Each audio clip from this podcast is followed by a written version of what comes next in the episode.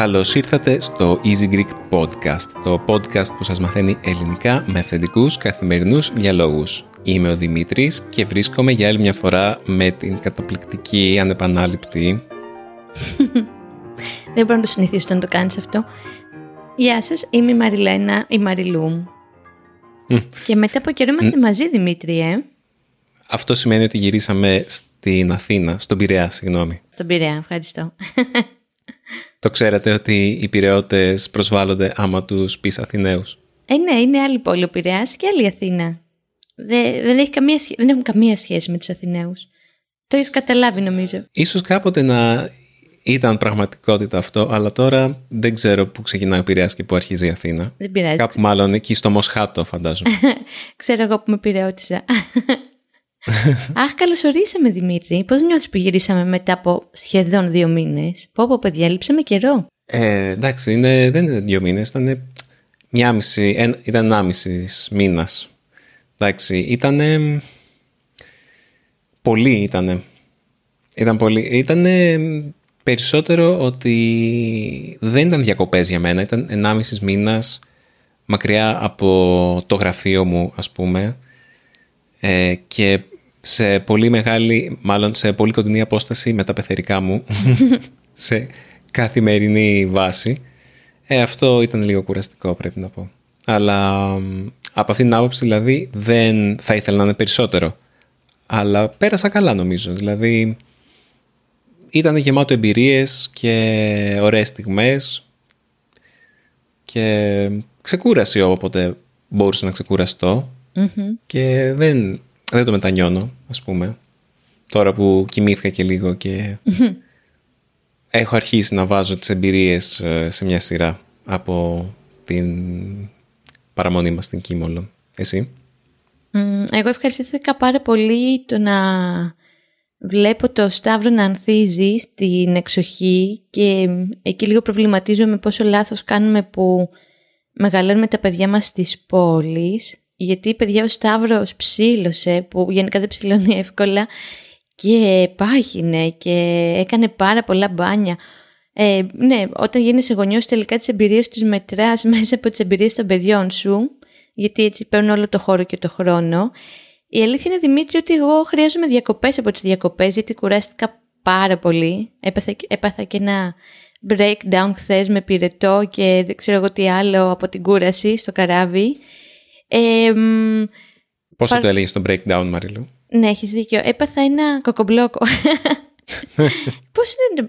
Έπαθα... Κατάρρευση. Ναι, κατέρευσα χθες από, τη... από την κούραση, τέλος πάντων, όταν έτσι λίγο βρήκα χρόνο να ξεκουράσω στο καράβι και ζορίστηκα. Και ακόμα είμαι ζορισμένη, γιατί νιώθω πάρα πολύ κουρασμένη. Ε, από την άλλη, αυτό συμβαίνει όταν έχεις ένα παιδί 1,5 χρονών, ο οποίος δεν σταματάει ούτε δευτερόλεπτο να καθίσει.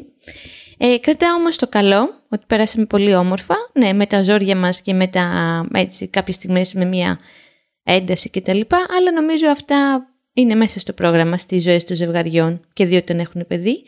Πολλά μπάνια, έχω γίνει κατά μαύρη, πάρα πολύ μαύρη ε, και δεν πάχυνα.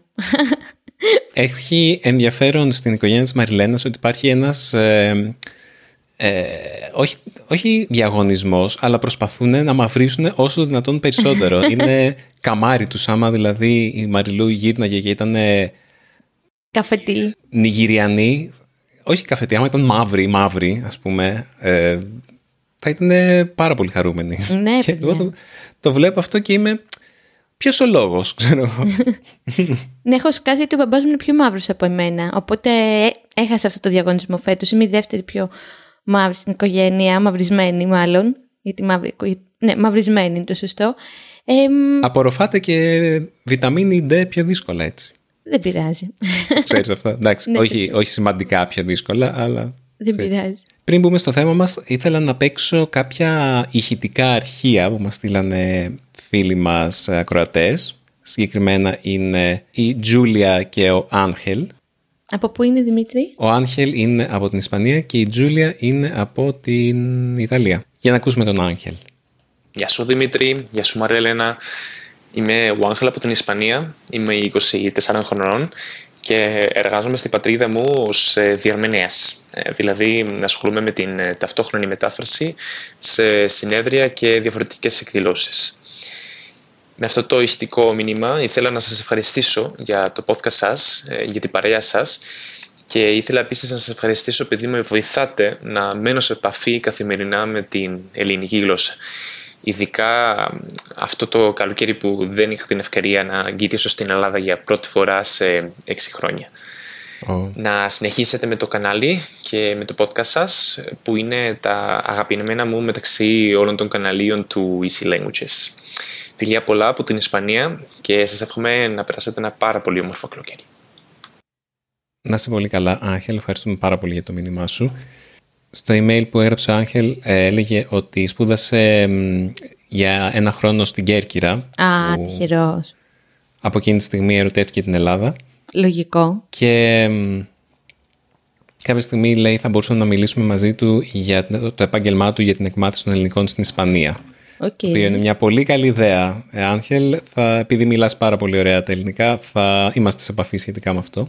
Και μπορούμε να κάνουμε και ένα, ένα podcast μαζί του, Δημήτρη. Μα αυτό ακριβώς ε, okay. εννοεί. Ωραία, τέλεια. Και η Τζούλια από την Ιταλία μας στέλνει αυτό το μήνυμα. Γεια σας, Μαρίλενα και Δημήτρη, τι κάνετε; Γεια σου. Με λένε Τζούλια, είμαι από την Ιταλία και άκουσα όλα τα επεισόδια του podcast σας. Η τελευταίο επεισόδιο με την Δαρία μου έδωσε το κουράγιο να σας ηχογραφήσω αυτό το μήνυμα.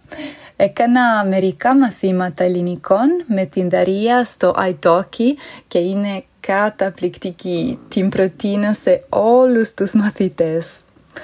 Λοιπόν, εγώ είμαι Ιταλίδα, αλλά μένω στην Πορτογαλία τα τελευταία 12 χρόνια, τόσο καιρό, στην Λισαβόνα και δουλεύω με γλώσσες και μουσική. Γι' αυτό μου αρέσει πάρα πολύ να ακούω το podcast σας. Όχι μόνο για να εξασκηθώ φυσικά, αλλά για τα θέματα που μιλάτε. Τα βρίσκω πολύ ενδιαφέροντα.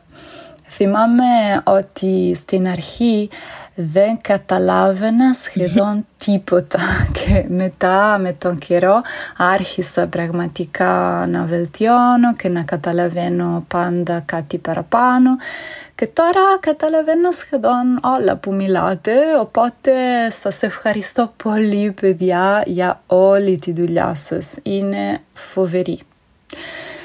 Λοιπόν, ε, εδώ στη Λισαβόνα ε, δουλεύω ως διερμηνέας συνεδρίων, δηλαδή μεταφράζω ταυτόχρονα σε συνέδρια ε, στην καμπίνα, γενικά από άλλες γλώσσες, στη μητρική μου γλώσσα, αλλά καταλαβαίνω πολύ καλά πόσο δύσκολο είναι να μην ανησυχείς με τα λάθη όταν μιλάς μια ξένη γλώσσα.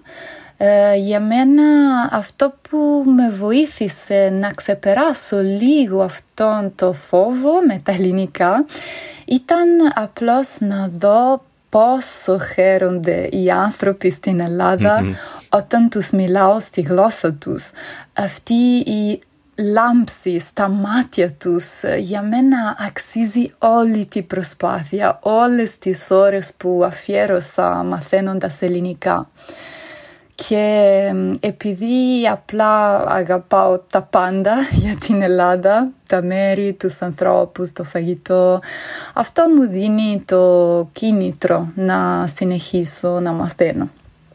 Και, και η δουλειά σας άλλαξε πραγματικά τον τρόπο που ε, προσεγγίζω αυτή τη γλώσσα. Ε, ευχαριστώ πάρα πολύ. Και, και φυσικά τα, τα ταξίδια είναι επίσης ε, ένα από τα μεγάλα μου πάθη. Ε, γι' αυτό ξεκίνησα και εγώ ένα podcast όπου μιλάω στα, στα Ιταλικά ε, για ταξιδιωτική λογοτεχνία και συνθέτω τη μουσική του podcast που είναι εμπνευσμένη από το μέρος όπου γίνεται κάθε επεισόδιο.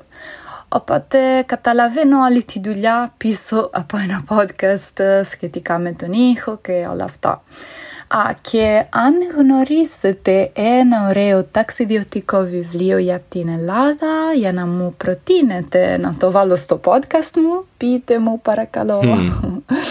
Τέλος πάντων, ε, την επόμενη εβδομάδα θα πάω στην Κεφαλονιά και του χρόνου ελπίζω να περάσω μερικούς μήνες στην Αθήνα, οπότε ελπίζω να σας συναντήσω εκεί. Καλές διακοπές ε, στη Κίμολο και συγχαρητήρια για τη δουλειά σας. Γεια! Φοβερή. Καλά. Ευχαριστούμε πάρα πολύ. Εμένα πάντα με συγκινεί όλο το ίδιο και τα ίδια ότι ευχαριστούμε. Είναι πολύ ωραίο να βλέπεις την ανταπόκριση στη δουλειά. Έτσι μας δίνει ένα κίνητρο όταν νιώθουμε λίγο πιο κουρασμένοι από ό,τι συνήθως. Να προτείνω εγώ το κλασικό βιβλίο, ξέρεις ποιο θα προτείνω. Ταξιδιωτικό βιβλίο για την Ελλάδα. Ποιο θα προτείνω; Πάτρικ Λιφέρμορ.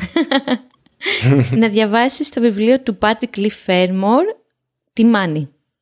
Καταπληκτικό. Αυτό. Ε, βρίσκω πάρα πολύ ενδιαφέρον ότι μας στείλανε ηχητικό δύο διερμηνείς Α, ε, ναι. σε απόσταση λίγων ημερών ο ένας από τον άλλον και μ, λόγω της καταγωγής τους, ο ένας Ισπανός, η άλλη Ιταλίδα, θα μου άρεσε να μιλάγαμε όλοι μαζί κάπως. Δεν ξέρω πώς μπορούμε να το, να το συνδυάσουμε και να το σκηνοθετήσουμε αυτό και να το οργανώσουμε, αλλά νομίζω ότι θα έχει τρομερό ενδιαφέρον. Θα σας ενημερώσουμε. Ε, ναι, ευχαριστούμε πάρα πολύ Τζούλια και πάρα πολύ ωραία ιδέα αυτή που συνθέτεις και τη μουσική των ε, podcast σου ανάλογα με το, με το θέμα της εκπομπής και το προορισμό. Και θέλω επίσης να πω ένα ευχαριστώ στη Σωτηρία, στον Jim και στον David που μας έχουν στείλει email. Α, τι ωραία. Ε, θε, θερμούς χαιρετισμούς από εμάς και ευχαριστούμε για τα καλά σας λόγια. Και τώρα μπορούμε να μπούμε στο ψητό του επεισοδίου μας. Που είναι και αυτό ταξιδιωτικό. Οπότε κάπως έρχεται και δεν είμαι αυτό που μας πει η Τζούλια, που της αρέσουν τα ταξίδια και φτιάχνει το podcast. Είπαμε το Δημήτρη να σας μιλήσουμε για κάτι το οποίο το έχουμε πολύ φρέσκο, πάρα πολύ φρέσκο. Θέλαμε να το κάνουμε επεισόδιο για το YouTube, αλλά δεν μας βγήκε πολύ ο χρόνος. Αλλά θέλουμε να σας πούμε, για πες Δημήτρη, Θέλουμε να μιλήσουμε για τις κυκλάδες γενικότερα, αλλά πράγματα τα οποία μπορεί να μην ξέρετε για τις κυκλαδες Δηλαδή, οι- οι κυκλάδες, καταρχάς, είναι ένα σύμπλεγμα νησιών στην κεντρική Ελλάδα, είναι στο Αιγαίο. Ε, όπως έχουμε πει πολλές φορές στο podcast, ε, δεν είναι όλα τα ελληνικά νησιά ίδια. Υπάρχουν ομάδες και κατηγορίες νησιών, δηλαδή τα νησιά του Ιωνίου που είναι πιο κοντά στην Ιταλία έχουν λίγο πιο πολύ Ιταλία και τα νησιά που είναι πιο κοντά στην Τουρκία ε, έχουν πιο πολύ μικρασιάτικη νότα και μ, μια τέτοια αίσθηση και τα νησιά του Αιγαίου, του, των Κυκλάδων, έχουν και αυτά τη δική τους ε, αισθητική, η οποία είναι αυτή που σκέφτεται κανείς περισσότερο όταν φαντάζεται νησιά Κυκλάδων. Και την που Ελλάδα συνήθως γενικότερα. Είναι, και την Ελλάδα γενικότερα. Και αυτό είναι τα... Είναι μάλλον η Σαντορίνη αυτό που τους έρχεται στο μυαλό. Είναι Ακριβώς. τα, τα ασβεστομένα σπίτια στον, κάτω από τον καταγάλων ουρανό χωρίς ένα συννεφάκι με τα μπλε παράθυρα και τις μπλε πόρτες, το τελείως ξερό τοπίο και την ε, μπλε θάλασσα. Δηλαδή το άσπρο και το μπλε και το καφέ ας πούμε είναι τα κυρίαρχα χρώματα. Δεν είναι όμως μόνο αυτό οι κυκλάδες. Είναι πάρα πολλά περισσότερα και θέλαμε λίγο να μιλήσουμε για αυτό.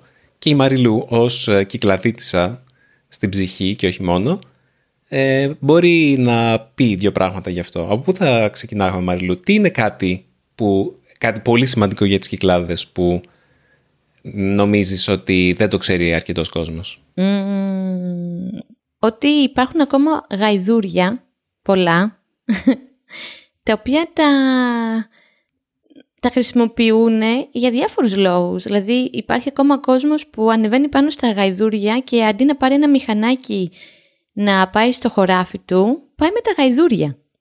Νομίζω αυτό είναι πολύ χαρακτηριστικό και πολύ ιδιαίτερο γιατί όπου και να έχω ταξιδέψει και εντός Ελλάδας αλλά και εκτός, δεν έχω ξαναδεί σε άλλο μέρος γαϊδούρια. Εσύ έχεις ξαναδεί; Ε, δεν μπορώ να θυμηθώ κάποιο άλλο μέρος, είναι αλήθεια. Ναι. Ε, τώρα που ήμασταν στην Κίμολο, παιδιά, ένας τι ήταν γείτονας ή οικογενειακός φίλος, πρότεινε στους γονείς Μαριλένας να τους χαρίσει ένα γαϊδούρι. Ω, τι ωραία που θα ήταν. Αλλά που θα το βάλουμε.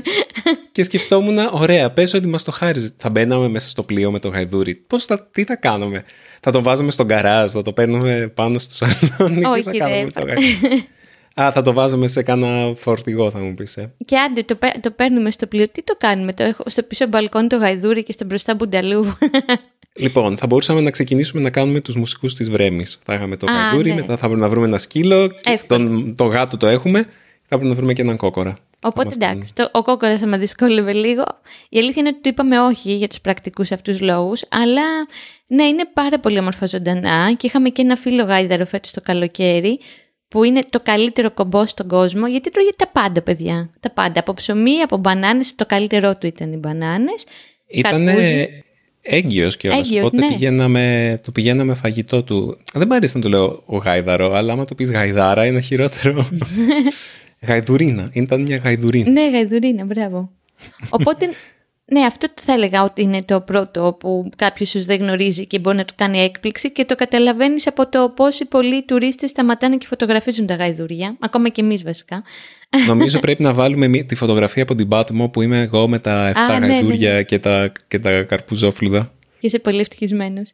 Ναι, Εσύ τι ναι. θα έλεγες; Κάτι το οποίο κάνει πολύ εντύπωση ακόμα και σε Έλληνες μερικές φορές είναι παιδιά το πόσο φυσάει.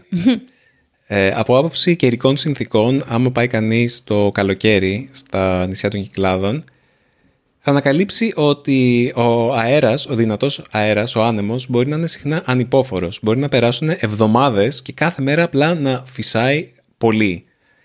Δηλαδή να φυσάει αρκετά έτσι ώστε να μην μπορείς να κάτσεις στην παραλία για παράδειγμα επειδή η άμμος ε, σε μαστιγώνει. Αυτό λέγεται αμοβολή. Ε, το καλό με αυτό, γιατί δεν υπάρχει τίποτα κακό στη ζωή χωρίς να έχει και λίγο καλό μέσα, έτσι δεν είναι, είναι ότι δεν έχει κουνούπια και έντομα όταν Ναι. φυσάει. Και επίσης ρίχνει πολύ θερμοκρασία ο άνεμος. Τα, όπως τα λένε, τα, μπου- όχι, τα, όχι τα μπουρίνια, τα μελτέμια. Μελτέμια. Πάντα τα μπερδεύω αυτά τα δύο, το ξέρεις. Το μπουρίνι είναι η ξαφνική καταιγίδα, η καλοκαιρινή καταιγίδα. Το μελτέμι είναι αυτός ο άνεμος, ο συνεχόμενος. Ε, και τώρα στην Κίμολο είχαμε πολλά τέτοια μελτέμια. Δηλαδή, πολλές από τις μέρες που κάτσαμε είχε δυνατό αέρα και κάποιες μέρες ήταν πολύ εκνευριστικός. Δηλαδή, Καταρχάς ε, δεν μπορείς να κάνεις ένα σωστό γύρισμα με τέτοιο αέρα. Πρέπει να έχεις... ε, δεν είχα τον κατάλληλο εξοπλισμό για να κάνω γύρισμα στον αέρα και το τελευταίο επεισόδιο που βγάλαμε που είναι αυτό με τις 11 φράσεις ε, των, της κάθε ομιλουμένη στα ελληνικά κάποια κομμάτια ήταν ε, γυρισμένα με έντονο αέρα και ακουγόταν στην ηχογράφηση και κάναμε ντουμπλάζ αυτά τα κομμάτια που αγόταν πολύ έντονο αέρας ή απλά τα βγάλαμε τελείως. Και ναι, γενικά ο αέρας είναι κάτι το οποίο πολλοί κόσμος που έρχεται στην Ελλάδα δεν το περιμένει όταν φτάνει στα νησιά των Κυκλάδων και κάπως ε, απογοητεύεται Δυσανασχετεί. γιατί δυσανασχετεί και δεν, επειδή δεν τον αφήνει να, να απολαύσει τις διακοπές του και τη θάλασσα. Εμένα μου αρέσουν Δημήτρη, το ξέρεις, επειδή δεν αντέχω τη ζέστη και κυκλάδες χωρίς μελτέμια δεν είναι κυκλάδες. Έχω συνηθίσει και έχω μεγαλώσει με αυτά. Οπότε και 7 μποφόρ να έχει 7 μποφόρ. Τι να κάνουμε τώρα; Επίσης, είναι- κάτι που συνδέεται με τα μελτέμια είναι ότι άμα τα μελτέμια είναι πάρα πολύ δυνατά, μπορεί να μην έχει πλοίο. Α, λόγω ναι. των καιρικών συνθήκων, μπορεί τα πλοία, το πλοίο να μην έρθει ποτέ. Μπορεί να μείνει δεμένο στο προηγούμενο λιμάνι ή στον Πειραιά. Γι' αυτό θέλουμε με το Δημήτρη να σας συμβουλέψουμε ότι αν ταξιδεύετε στα νησιά της Ελλάδας και ειδικά στις Κυκλάδες και μετά έχετε πτήσει για τη χώρα σας, μην τυχόν πάτε και βάλετε την ίδια μέρα να ταξιδέψετε από το νησί στην Αθήνα και μετά αεροδρόμιο. Μπορεί να την πατήσετε, ε. Αφήνετε μια-δυο μέρες και δεν πειράζει, ωραία είναι και η Αθήνα. Γιατί έχουμε ξεμείνει αρκετές φορές ή έχουμε κάνει πολύ άσχημα ταξίδια λόγω καιρού. Νούμερο 3. Θα έλεγα το διαχείριση σκουπιδιών. Α, οκ, ναι. Μιλήσαμε γι' αυτό στο προηγούμενο επεισόδιο με την Ιωάννα, αλλά θέλω να το ξαναπούμε ότι είναι ε, δύσκολο να διαχειριστούν τα σκουπίδια σε μικρά νησιά που έχουν πολύ τουρισμό και το υπόλοιπο του χρόνου δεν έχουν ε, τις κατάλληλες υποδομές για να διαχειριστούν τόσες χιλιάδες κόσμους συνεχόμενα. Οπότε πολλά νησιά δεν έχουν ε, δεν κάνουν ανακύκλωση νομίζω, δεν έχουν καλή διαχείριση Ναι. σκουπιδιών. Υπάρχουν κάποιες φωτεινές εξαιρέσεις, η λειψή είναι μια τέτοια εξαίρεση. Ε, επίσης, σχετικά με την οικολογία, ένα άλλο οικολογικό θέμα είναι ότι συχνά υπάρχει πρόβλημα με το νερό. Κάποια νησιά έχουν αφαλάτωση, το οποίο σημαίνει ότι παίρνουν το νερό της θάλασσας και βγάζουν το αλάτι. Αλλά αυτό δημιουργεί το πρόβλημα ότι τι κάνεις μετά με το αλάτι. Εντάξει, σε τέτοιες μικρές κλίμακες δεν είναι τόσο μεγάλο πρόβλημα, αλλά σε κάποια νησιά όπως η Κίμολος δεν έχουν αφαλάτωση. Εκεί στο δικό μας σπίτι στην Κίμολο έχουν στέρνες, έχουμε μια στέρνα που γεμίζει με το νερό της βροχής το χειμώνα, που βρέχει αρκετά, όμως δεν πίνεται αυτό το νερό ή τουλάχιστον μπορεί να πίνεται με κάποιο φίλτρο.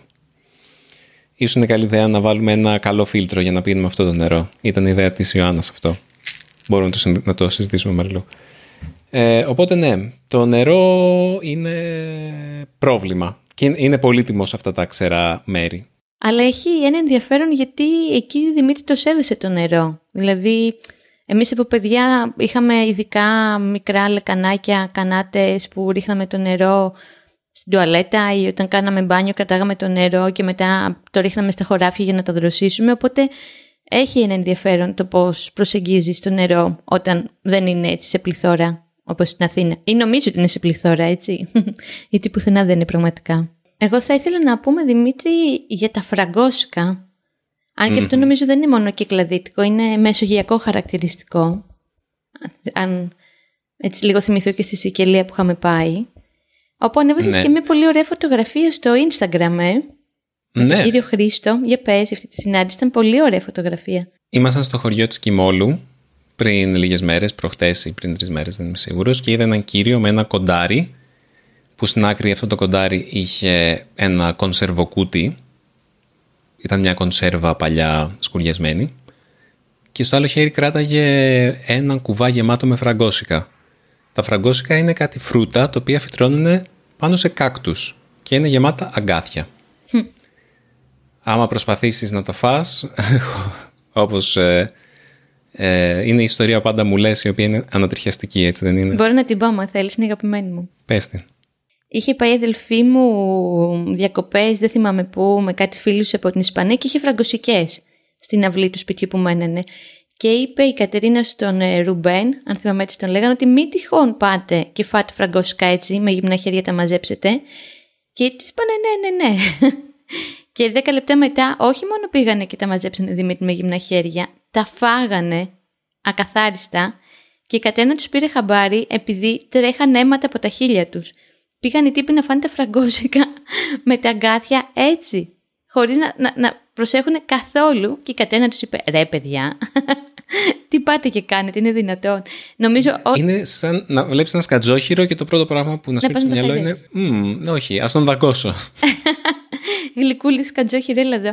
Νομίζω όλες οι κυκλάδες και όλη η Μεσόγειος θα γελάει με αυτούς τους Ισπανούς που πήγαν και φάγανε τα φραγκόσικα έτσι χύμα.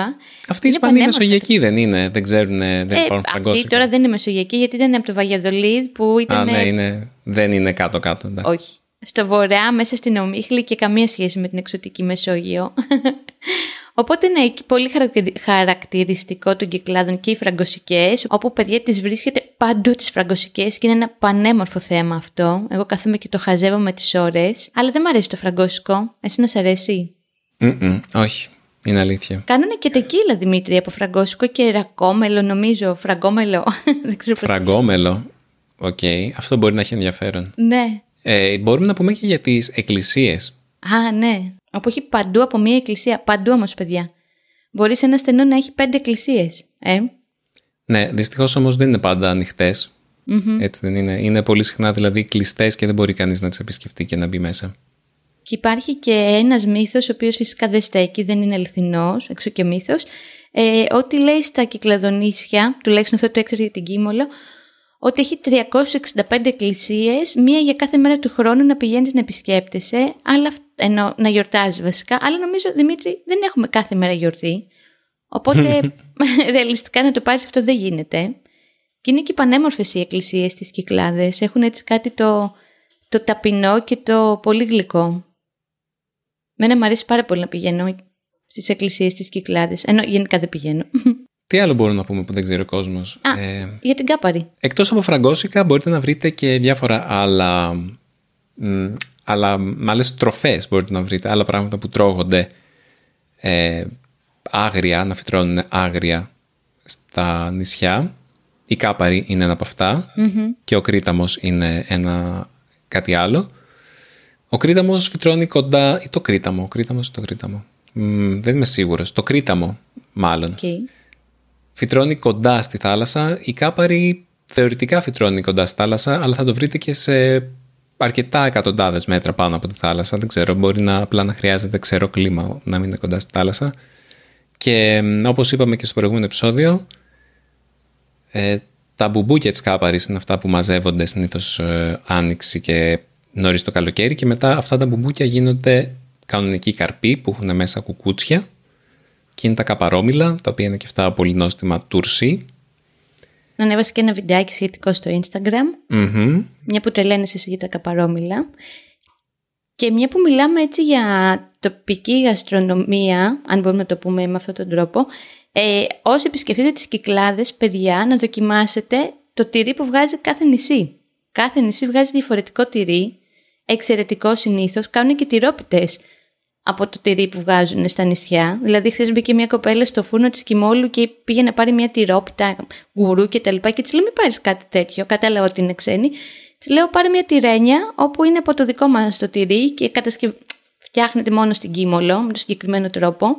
Οπότε, ναι, βούρσα τυριά, αν σας αρέσουν και στις τυρόπιτες, στις τοπικές, θα το εκτιμήσετε όσο το εκτιμούμε εμείς, πιστεύω. Ναι. Νομίζω εγώ δεν έχω να προσθέσω κάτι άλλο πέρα από γαϊδάρους, φραγκόσικα, τυριά, κάπαρι, μελτέμια, νερό και οικολογία. Εγώ θα έλεγα ότι είναι πολύ ενδιαφέρον το πόσο διαφορετικά είναι αυτά τα νησιά το χειμώνα. Και είδαμε ναι. πρόσφατα μια ταινία που το υπογραμμίζει αυτό, το Σάνταν. Είναι μια ελληνική ταινία η οποία διαδραματίζεται στην Αντίπαρο με έναν πρωταγωνιστή κάπως ε, κοινωνικά απροσάρμοστο ο οποίος ε, δεν θα πω περισσότερες λεπτομέρειες, αλλά ήταν μια πολύ ενδιαφέρουσα ταινία η οποία δείχνει αυτό ακριβώς την μεταμόρφωση του τοπίου των κυκλάδων μεταξύ χειμώνα και καλοκαιριού και είναι καλό όποτε πηγαίνετε σε τέτοια νησιά να ψάχνετε τις επιχειρήσεις οι οποίες είναι ανοιχτές και τον χειμώνα.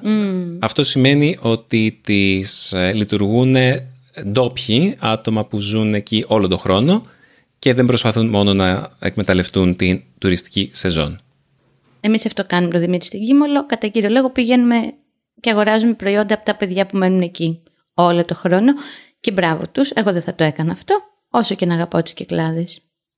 Αχ, μου λείψανε ήδη. Εντάξει, συγγνώμη Δημήτρη. Η Μαριλού, όποτε γυρνάμε από την Κίμολο, λέει ξεκινάει η αντίστροφη μέτρηση τώρα. ναι, μένουν άλλοι 11 μήνες. Όχι, Ναι, και εγώ είμαι, OK, okay, υπάρχουν και άλλα μέρη. Φτάνει. Χαιρόμαστε πάρα πολύ επίσης να πούμε όταν συναντούμε στην Κίμολο κόσμο που βλέπει και ακούει Greek και ξέρει ότι είμαστε από εκεί και έτσι περιμένει να μας συναντήσει και να μας δει όπως συνέβη φέτος αρκετές φορές που μας είπαν «Α, ξέρουμε ότι είστε από την Κίμολο και ψάχναμε να σας δούμε». Ευχαριστούμε πολύ, είναι πολύ ωραίο που ερχόστε στο νησί. Ε, νομίζω δεν έχουμε κάτι άλλο να πούμε. Τα είπαμε, είπαμε πολλά. Είχαμε καιρό να βρεθούμε, Δημήτρη, με αυτόν τον τρόπο. Οπότε εγώ θα χαιρετήσω. Γιατί αρχίζω και ζεσταίνομαι εδώ που με έχεις κλείσει στο κλουβί. Ναι, γιατί στούντιο. άμα ανοίξεις τα παράθυρα, ακούγονται απλά τζιτζίκια ένας χαμός από το Ναι, ισχύει. Οπότε θα ήταν πιο καλοκαιρινό podcast. Ε, χαίρομαι που σας ξαναβρίσκουμε με αυτόν τον τρόπο και θα είμαστε μαζί για πολλούς μήνες ακόμα τώρα που επιστρέψαμε. Για και χαρά από εμένα.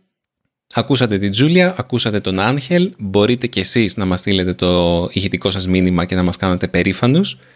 Στο podcast papaki easypavlagreek.org Μπορείτε επίσης να μας στείλετε ε, ε, και ένα email, αν και βέβαια προτιμάμε τα ηχητικά μηνύματα σαφώς, ή ένα σχόλιο στο easygreek.fm και όπως πάντα για κάθε επεισόδιο προετοιμάζουμε και έξτρα υλικό το οποίο ανεβάζουμε στο Instagram η Ιωάννα, ανάλογα με το θέμα κάθε επεισοδίου, ανεβάζει και stories και πολλές φορές και έτσι ερωτησούλες, κουιζάκια τα οποία μπορείτε να συμπληρώσετε και στα οποία μπορείτε να συμμετάσχετε. Οπότε μην ξεχάσετε να μας ακολουθήσετε και στο Instagram για να μην χάνετε κανένα από τα εξτραδάκια που ανεβάζουμε. Εδώ στην Ελλάδα όταν γυρίζει από τις διακοπές ε, συνηθίζει ο κόσμος να λέει καλό χειμώνα. Ε, σήμερα πήγα στον Αιγύπτιο Μανάβη που πηγαίνουμε συνήθως με τη Μαριλού και με ρώτησε τι λέμε τώρα καλό χειμώνα που γυρίσατε από τις διακοπές και είπα όχι δεν θέλω να λέω καλό χειμώνα. Καταρχάς γιατί υπάρχει το φθινόπωρο. Κατά δεύτερον, δεν έχει τελειώσει το καλοκαίρι ακόμα. Κάτσε λίγο. Κάνει, έξω έχει σχεδόν 40 βαθμούς και μιλάμε για χειμώνα. Ναι, γενικά ναι. είμαστε λίγο βιαστικοί στην Ελλάδα. Οπότε δεν πειράζει. Ναι, μας αρέσει να ευχόμαστε διάφορα πράγματα και να κοιτάζουμε στο μέλλον αντί στο παρόν. Οπότε εγώ θα σας ευχηθώ καλό καλοκαίρι ή τέλος πάντων καλή οποιαδήποτε ευχή και αν είναι. Γιατί σε κάποιο κόσμο μας ακούει και είναι χειμώνας, έτσι. Δεν υπάρχει μόνο το βόρειο ημισφαίριο. Α μην αποκλείουμε το νότιο ημισφαίριο, ας μην είμαστε ρατσιστές με αυτόν τον τρόπο. Τέλος πάντων. Καλό από καλό καιρό. Ναι, καλό από καλό καιρό, ας πούμε αυτό. Έγινε. Γεια και χαρά. Γεια σας.